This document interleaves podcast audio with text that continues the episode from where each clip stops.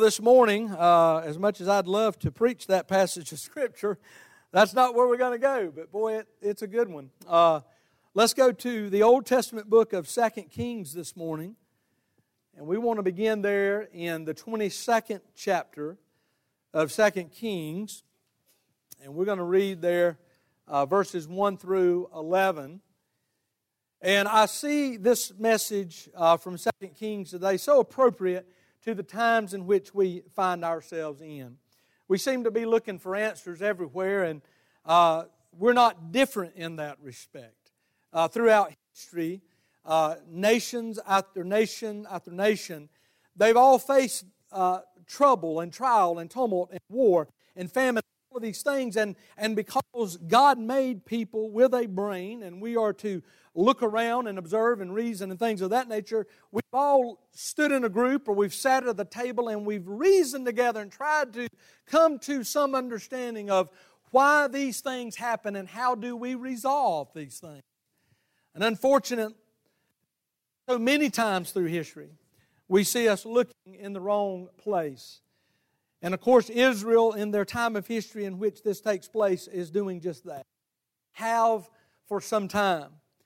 And yet, there is always hope the hope of repentance, the hope of taking the Word of God and not just being a hearer of it, but being a doer of it. And that God would bring about true uh, uh, faith and repentance and revival in those who choose to honor God the, with, the, with the fruit and the first fruits of their life. And so I want you to stand this morning uh, as we honor the reading of God's Word. We'll begin in verse 1 of 2 Kings chapter 22.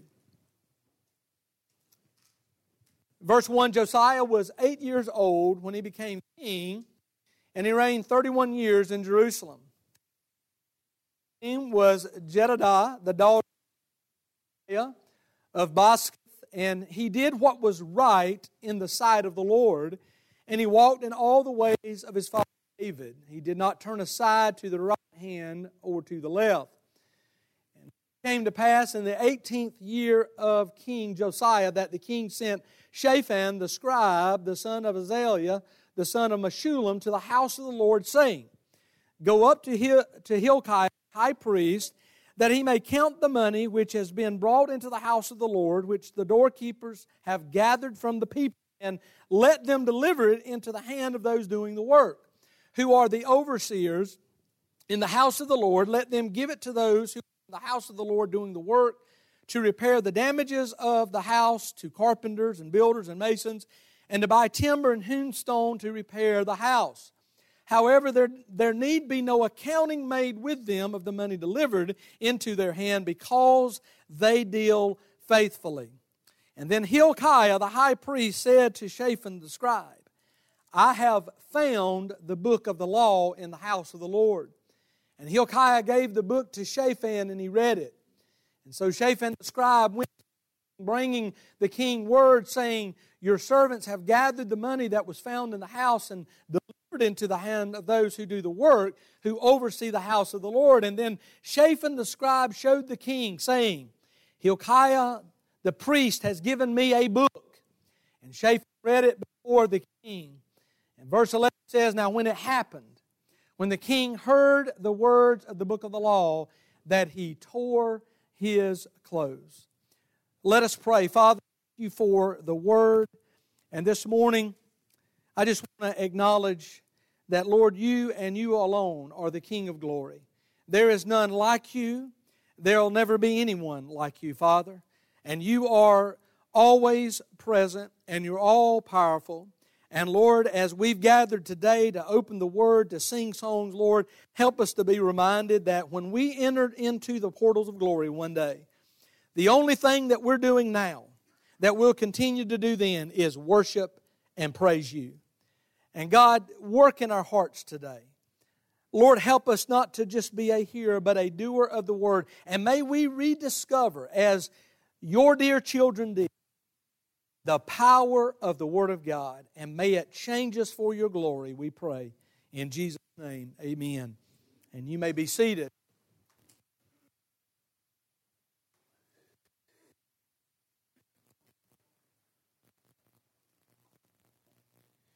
Well, as we read about the reign of Josiah, we understand that Josiah was just a young man, a child, when he was uh, ordained as king. Now, we understand, obviously, that as an eight year old, uh, he's just not given the keys to the kingdom. You know, uh, he is uh, uh, growing under the leadership of advisors and, and people.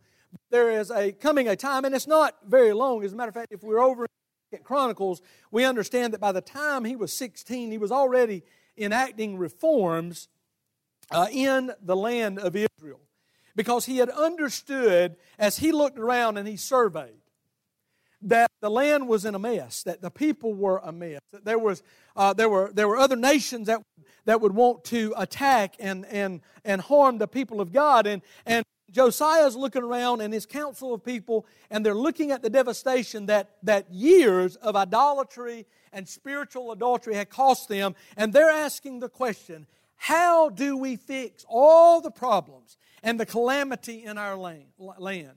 And, and, and some of those advisors, though it's clear at the time they were not in the temple worshiping God, they didn't have the law of God, but there was enough heritage that had been passed down to godly people that were around Josiah to say, Well, I tell you what, we probably ought to do. We ought to go back and do what our forefathers did. Because there was a time, Josiah, that we were not like this. There was a time we didn't do the things that we did. There were the times that we were not uh, uh, throwing our kids into the fire of Moloch so that we might have a good harvest. There were times that we did not believe gods with no eyes and gods with ears that could not hear and hands that could never extend to our problem could do anything, Josiah. And I'm just of the mindset that nothing will ever change if something doesn't change. Amen. And he got a he caught the vision of that. And he he kind of I, I in my mind he kind of reasoned with himself and said, Well, you know, at this point, what have we got to lose? And so he begins to act on what had been passed down to him, and, and he begins to see the results of it. Now, when we get you know over in chapter 23 and in Second Chronicles 34, I mean, let me tell you something. He takes what he is doing as the conviction of God falls on him, he takes it, he takes it very seriously. In other words, he's not just convinced that, that, that moving a little to God is enough. He is a person that is all in. And God give us people today that in the times in which we live realize there needs to be, we need to be all in. We have such soft peddling of the gospel today. Uh, we, we, when, we, when we deal with ourselves, or certainly standing in a pulpit or, or, or in a class where we are teaching the Word of God, so many times we, we have to put on soft gloves because, uh, God forbid, our feelings get hurt. I want to tell you if we take a serious look at introspection in our lives and we look at God's Word as the source and as, as the standard in which we are to operate in our lives, my friend, your feelings and my feelings are going to get hurt. And we just need to, uh, you know, in, in our today, we need to put our big boy britches on and we need to put our big girl britches on and we just need to rise to the occasion and say, God, what do you want to do in my life? Whether it's painful or not, I'm willing to do it. Josiah was that kind of person. And it's amazing to me that just some things that leap off the page, obviously, at us as we look at this.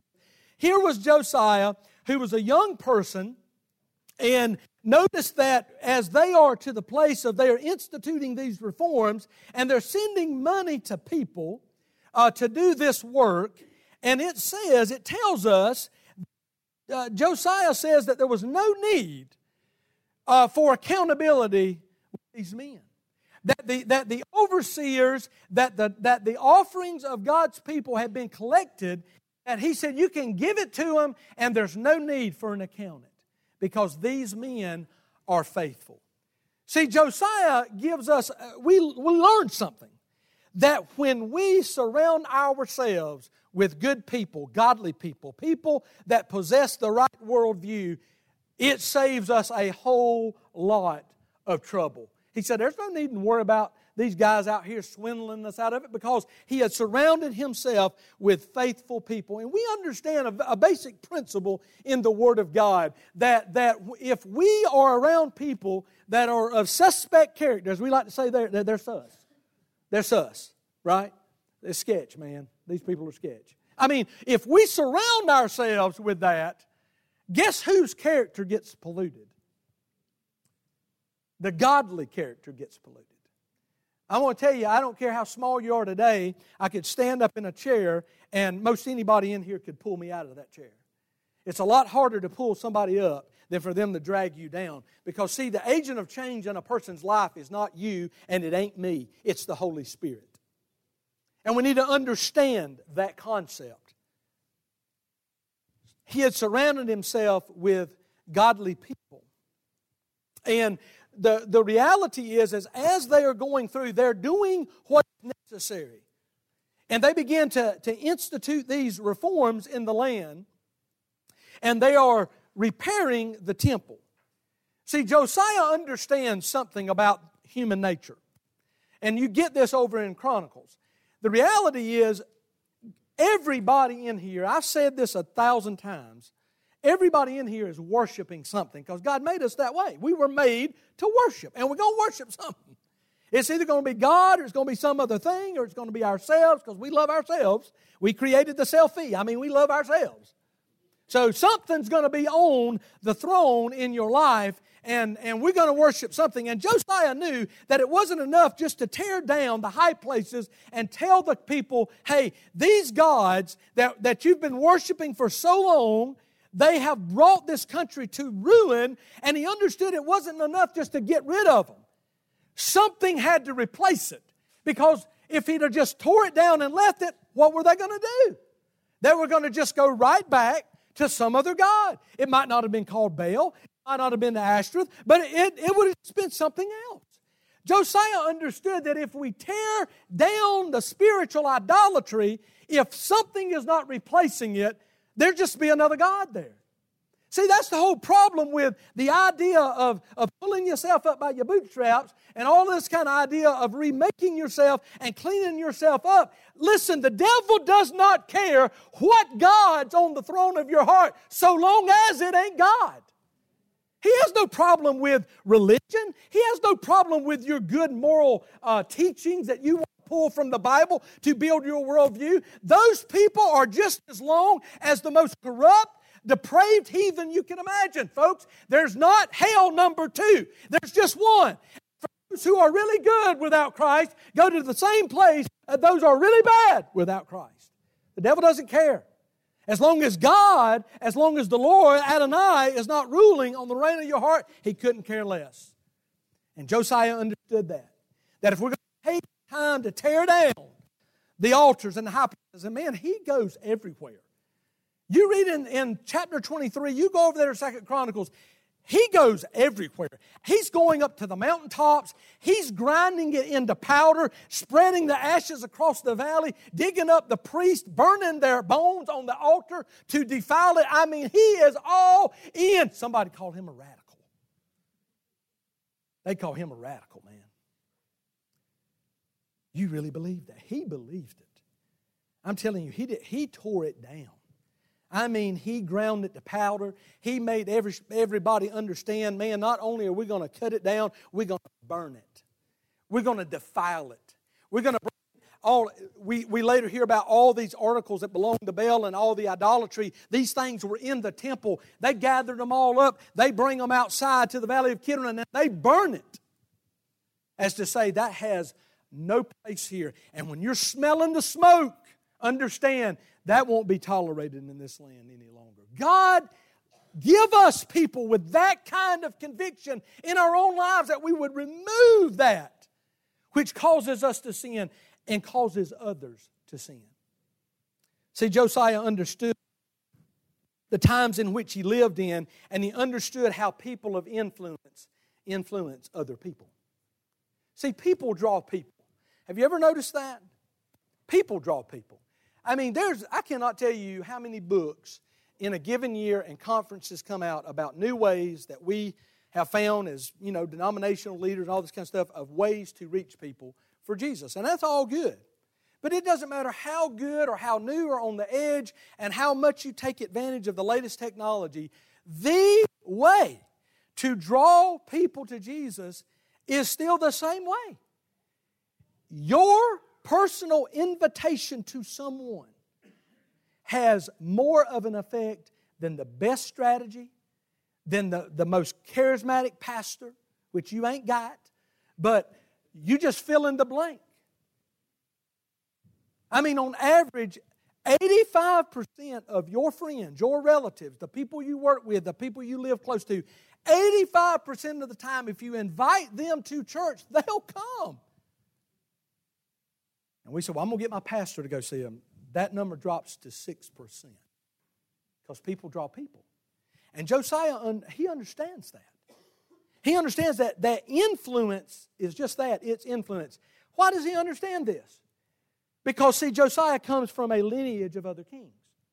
Notice he said he did right in the eyes of his father David. He did not say he did what was right in the, in the sight of his grandfather, who was Manasseh, because he was wicked. And Josiah understands that a king has influence. We understand the reason we're talking about the southern kingdom is because under of Solomon, he allowed idolatry to prosper and it divided the kingdom.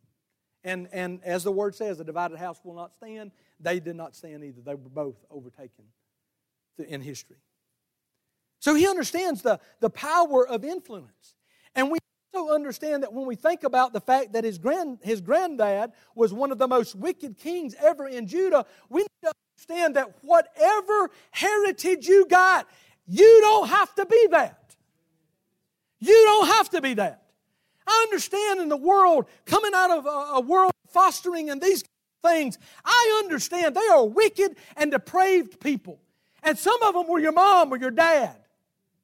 And you may have grew up in that, but praise be to God, that does not have to determine who we will be. Is it influence? Absolutely. Does it have an effect? Absolutely. But it does not have to define you. Josiah is proof of that. Faced with the heritage versus the history of a nation and those men that were surrounding him, he chose to do what was right. See, we need to understand something that who you are in Jesus Christ and who you belong to trumps every other factor in your life. And as a father who's looking into the eyes of his kids who want them to grow up and love and serve Jesus, I understand that the greatest impact on them that they will stay connected to the faith is not how good I can be, but that they believe this word. That they believe it. Overwhelming. 1900% is that's the impact of all the other factors. Do you the Word of God. See, Josiah, hey, he found a book. And it changed his life. And it changed the lives of the nation of Judah. And I want to tell you if you discover the book, it'll change your life. See, we got a problem in our country today. And we like to say, well, it's, it's politics. And there's a lot of problems wrong with politics. They always have been, and they always will be. But if you want revival in this nation and you want things to change in this nation, it's not going to happen because of what we got 2,000 miles up the road. It won't happen. It will happen when people around this country say, I've had enough of that I'm not looking to them to solve my problem. There is a book that tells me how to live and who to love and how to parent. And because of the authority in which it possesses, I will believe it and I will act upon it. And if you do that, Scripture says, history says, you will have revival. And that's what we need. We all agree. We say we're pretty much at the, the stage in our country where it's revival or bust. Well, if it's revival or bust, Josiah is telling us, I found the book. And the scriptures say not only did they find the book, but they read the book. And then there's something else that happens. He obeyed the book. And you know what we have today? We have homes that are filled with the book. But unfortunately, it stays on the coffee table and it is never read. And unfortunately, the book that, that I have in the nightstand, or the book that's now on my phone because I have an app for that, it is there, but it is not read. And when it is not read, I'm not listening, I'm not acting, and I'm not obeying. And I want to tell you, folks, you can sleep with the Bible on your head, it will not make its way into your brain. As a matter of fact, we understand that when we look at this, and, and notice what he found. He found the law, he found Deuteronomy. And, and if you read through Deuteronomy, it, it is what it is it's the law. It is you do this, and if you do this, this will happen. If you don't do this, this is going to happen. And something happened in the Word of God here that when Josiah, when he heard the word read, he said, Oh, my Lord, we got to repent. Destruction, desolation is coming. We got to repent. And, it, and it, he tore his clothes. That's a sign in the Old Testament of contrition of heart and repentance. It's exactly what we say in the New Testament that we are we're, we're heading into sin. Repentance is turning away from sin, and important, turning to God. Not just turning away from sin, but turning to God. And that's what he did. He heard the word and he obeyed the word. Now, here's something that I find interesting the temple's a wreck. And prior to discovering the law, they were just trying again to get back to the place where they worshiped God. They were trying to rediscover their roots and who they were and the promise and the blessing of God knew that temple over there, that's where we worship God. It's a mess, it's a wreck, and they begin to clean it up. And I want to tell you something. There's a great picture of this.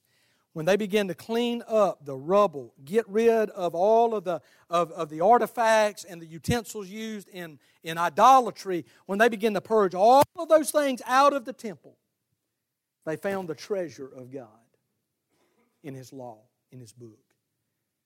Christian, let me tell you something if we want to experience the treasure and the goodness of God and the power of God in our life, folks, it's time to clean up. It's time to clean up, clean out. I mean, you know, clean it up, man. And when we start removing things from our life that the Holy Spirit puts His finger on, and we know they don't need to belong there. And when we actively start doing that, you know what we find? We find the treasure of God. We find the goodness of God. They discovered this, and when they discovered it, it says that Josiah heard it. It was read to him. And it's interesting because in, in kind of our world, we think, well, the, you know, an evangelist has got got to reach you. I'm gonna, I'll get the youth pastor, or I'll pastor, whatever. I, you know, we want to win souls via proxy, and that ain't, that ain't the way it works. Notice who read the book the secretary. Shaphan. No doubt he had an impact on Josiah. He was a godly man, but it's not the priest. The priest is not coming down there reading the book to Josiah. His secretary is, part of his cabinet. And, uh, and again, it just screams at, at the influence that you have as a believer in the Lord Jesus Christ.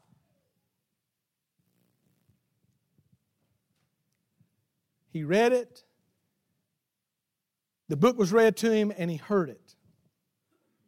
And the scriptures tell us that his heart was tender and he humbled himself before the Lord. You know, the, the Lord says, when he inquires of the Lord later on in this passage of scripture, and uh, he wants to find out what does this mean and, and the lord says well what it means is that destruction was surely coming but thank god for that but because your heart was tender i'm going to allow you repentance, room for repentance, and for revival to impact the nation.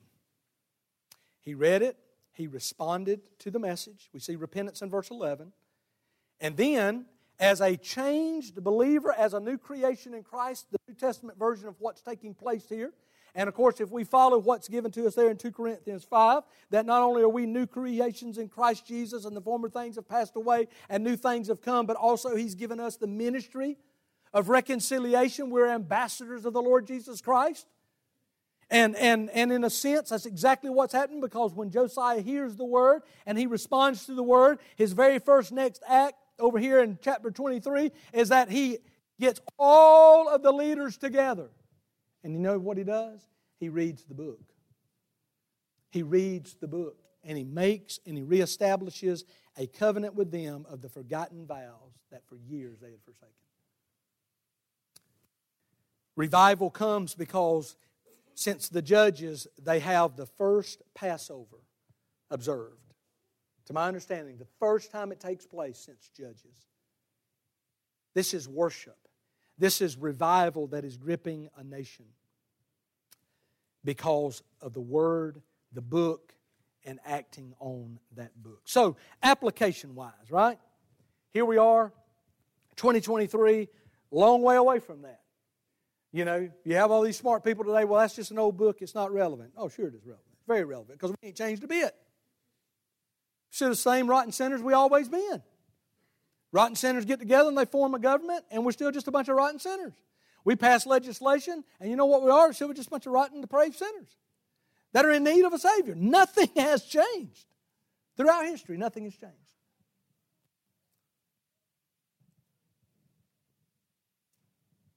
So, as I tell my young people, we're going to use a little soap. We're going to read the scripture, we're going to observe it, and we're going to apply it and, and act on it in prayer. So, what does this mean for us? To rediscover the Bible presently, you might say. Well, we need to discover, first of all, that the Bible is authoritatively.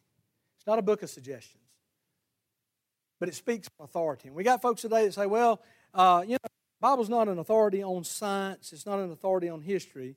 Okay, well, it's not created to be that, but when the Bible speaks about something in the science world or when it speaks about historical things, uh, it is authoritative. It absolutely is authoritative. If, if God's word speaks to it, it's speaking to it from a level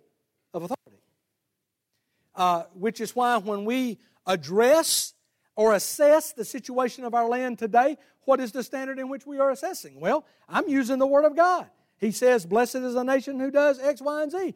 Realize the Bible tells us what a good government and the structure of government ought to look like, and it even tells us the purpose of government. And the purpose of government is not to run around and make sure everybody who's insane has a bathroom they can use. That's not the purpose of government. It's not. It's not the purpose of government to take money from people that work hard and give it to people who don't want to work at all. That's not the purpose of government. As a matter of fact, scripturally, that is called covetousness. And God took that very seriously. And there was a time we did too. God, and, and by the same by the same word, the Bible tells us that we're to be that we're to be ministering to the poor and the downcast and the downtrodden. The gospel is that. Blessed uh, are the feet of those who bring good news. But the government's job, according to Scripture, is to punish evil. That's the reason it exists. Well, what determines what's right and what's wrong? The Word of God. And that's why when we assess, we say this is what the Word says, this is what we're doing, and whether there's a D or an I or an R by your name, if you violate it, you're wrong, period. I don't care what your party platform is, and I don't care whose neighbor of a neighbor or friend that you used to work with, or you're on some grift because of what they're doing. If it's wrong, it's wrong, period. Doesn't matter. Because the Bible speaks with authority. And it doesn't matter who you are, says it, tells it like it is. We need to understand that the Bible is authoritative. And that when we're talking about rediscovering the Bible, we understand that this is personally. Personally. We, we're, forget what everybody else is doing. What are you doing? What are you doing? What has God called you to do personally? How is God working in your life, in my life personally? Everybody else ain't your problem that's usually a sign you are the problem because everybody else has got a problem. Not all the time, but a lot of times. God speaks to us personally in His Word. That the Holy Spirit, the Word, burns in our hearts when we are communion with God and we are, we are right with God.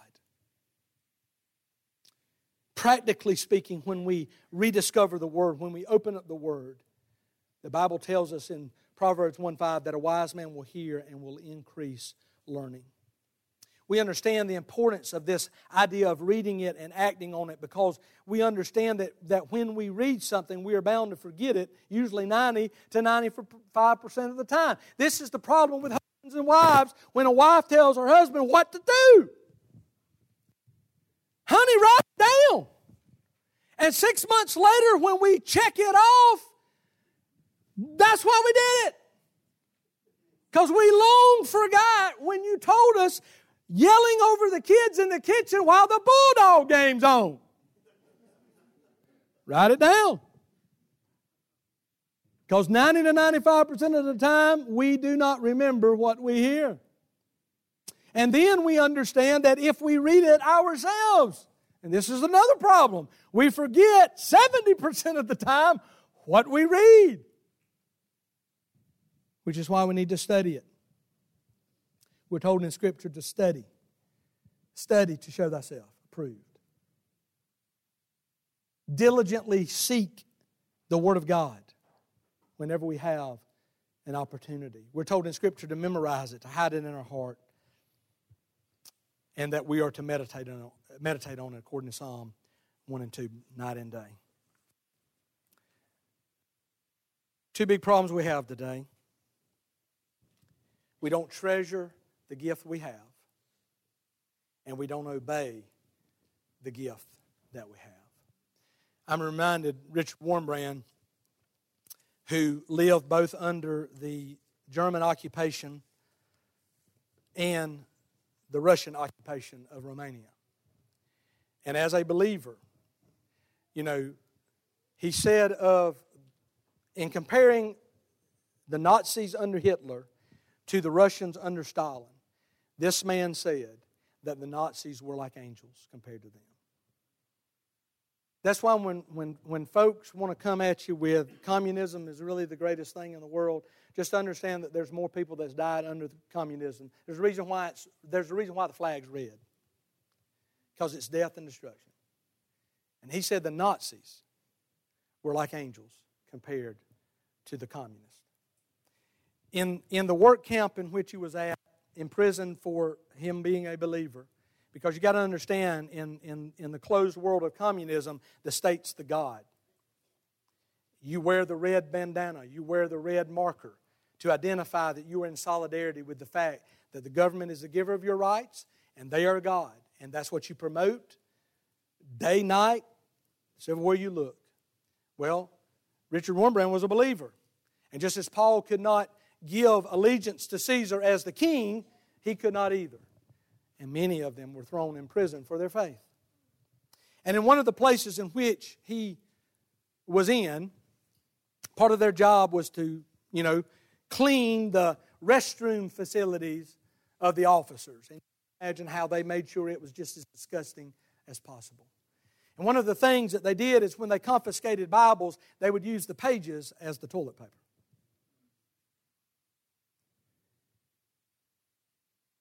Understanding that when they got through, they would take the trash out before they came in because they understood that they'd do anything to have a copy of the Word of God. That's why I say we don't, we don't treasure what we got. Richard Wurmbrand records in his book that he wrote, Tortured for Christ. He come in there one day, and in the corner over there was, was a wadded up, tiny piece that they had forgot about. And he took it back to his cell. It was out of the book of Romans.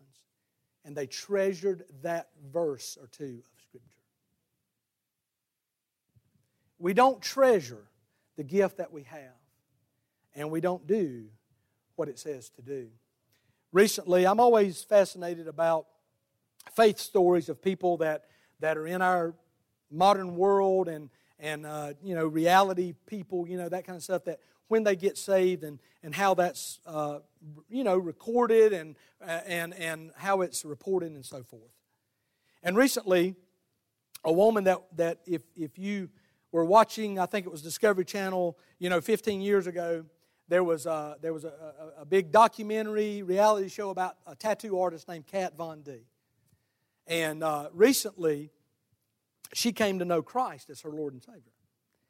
And the interesting thing when you read about her conversion, I mean, she's a new Christian. But when she read it, when she heard it, when she came to saving faith, understand this woman came out of the background of the occult. She had libraries in her home of books about the occult. She read behind uh, modern day witches and witchcraft and the occult. And when she got saved, you know what she did?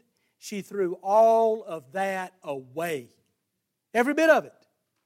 She recognized I cannot have allegiance and solidarity with Christ and have my home filled with this garbage.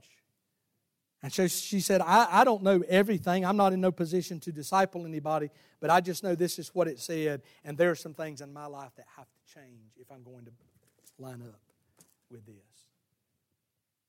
Will she pay a price? Sure, she will. She'll pay a price. Her makeup line ain't going to sell as much as it used to. No doubt. But is it worth it? Absolutely. Absolutely. Folks, listen, get out of our minds, and I'm just going to tell you the truth because I love you. Get out of your mind that in the culture in which we live today, if you're going to follow young people, old people, it doesn't matter. Whatever generation you're from, get out of your mind that we are living at a time where if you're going to be all in for Jesus, it ain't going to cost you nothing. It's going to cost you something. It's going to absolutely cost you something. Josiah was willing to pay the price. Others have been willing to pay the price. Are we willing to pay the price? Are we willing? Are you willing to pay the price? Let's pray. Father, we love you this morning. Thank you for the word. Thank you for salvation that came to us, prophesied all those years before. That Lord, you fulfilled every single word you said. Thank you, Lord, that I can go to your word today, and I know that what the world says about me does not determine who I am, but God, what you say about me determines that. And God, I've been saved, and I'm in a process of sanctification, but Lord, I know that one day I'm going to be changed. I'm going to step into heaven and I'm going to be glorified. Father, I pray that if we don't know that today in our heart of hearts, that you're not the Savior, Lord of our life, that, Lord, today it will be the day that we nail that down. God, may the power of the convicting Holy Spirit today work in our lives and our hearts, drawing us to a cross. Whatever we need to do today, maybe we need to publicly rededicate our life, or maybe we need to come and publicly confess Christ for the first time, or maybe we need to, uh, you know, move our membership and, and, and be in solidarity with the mission and the purpose that you call this local church to, to do and fulfill. But God, help us to act on what the Spirit of God is saying in our hearts. I pray. In Jesus' name, amen. Let's stand our feet.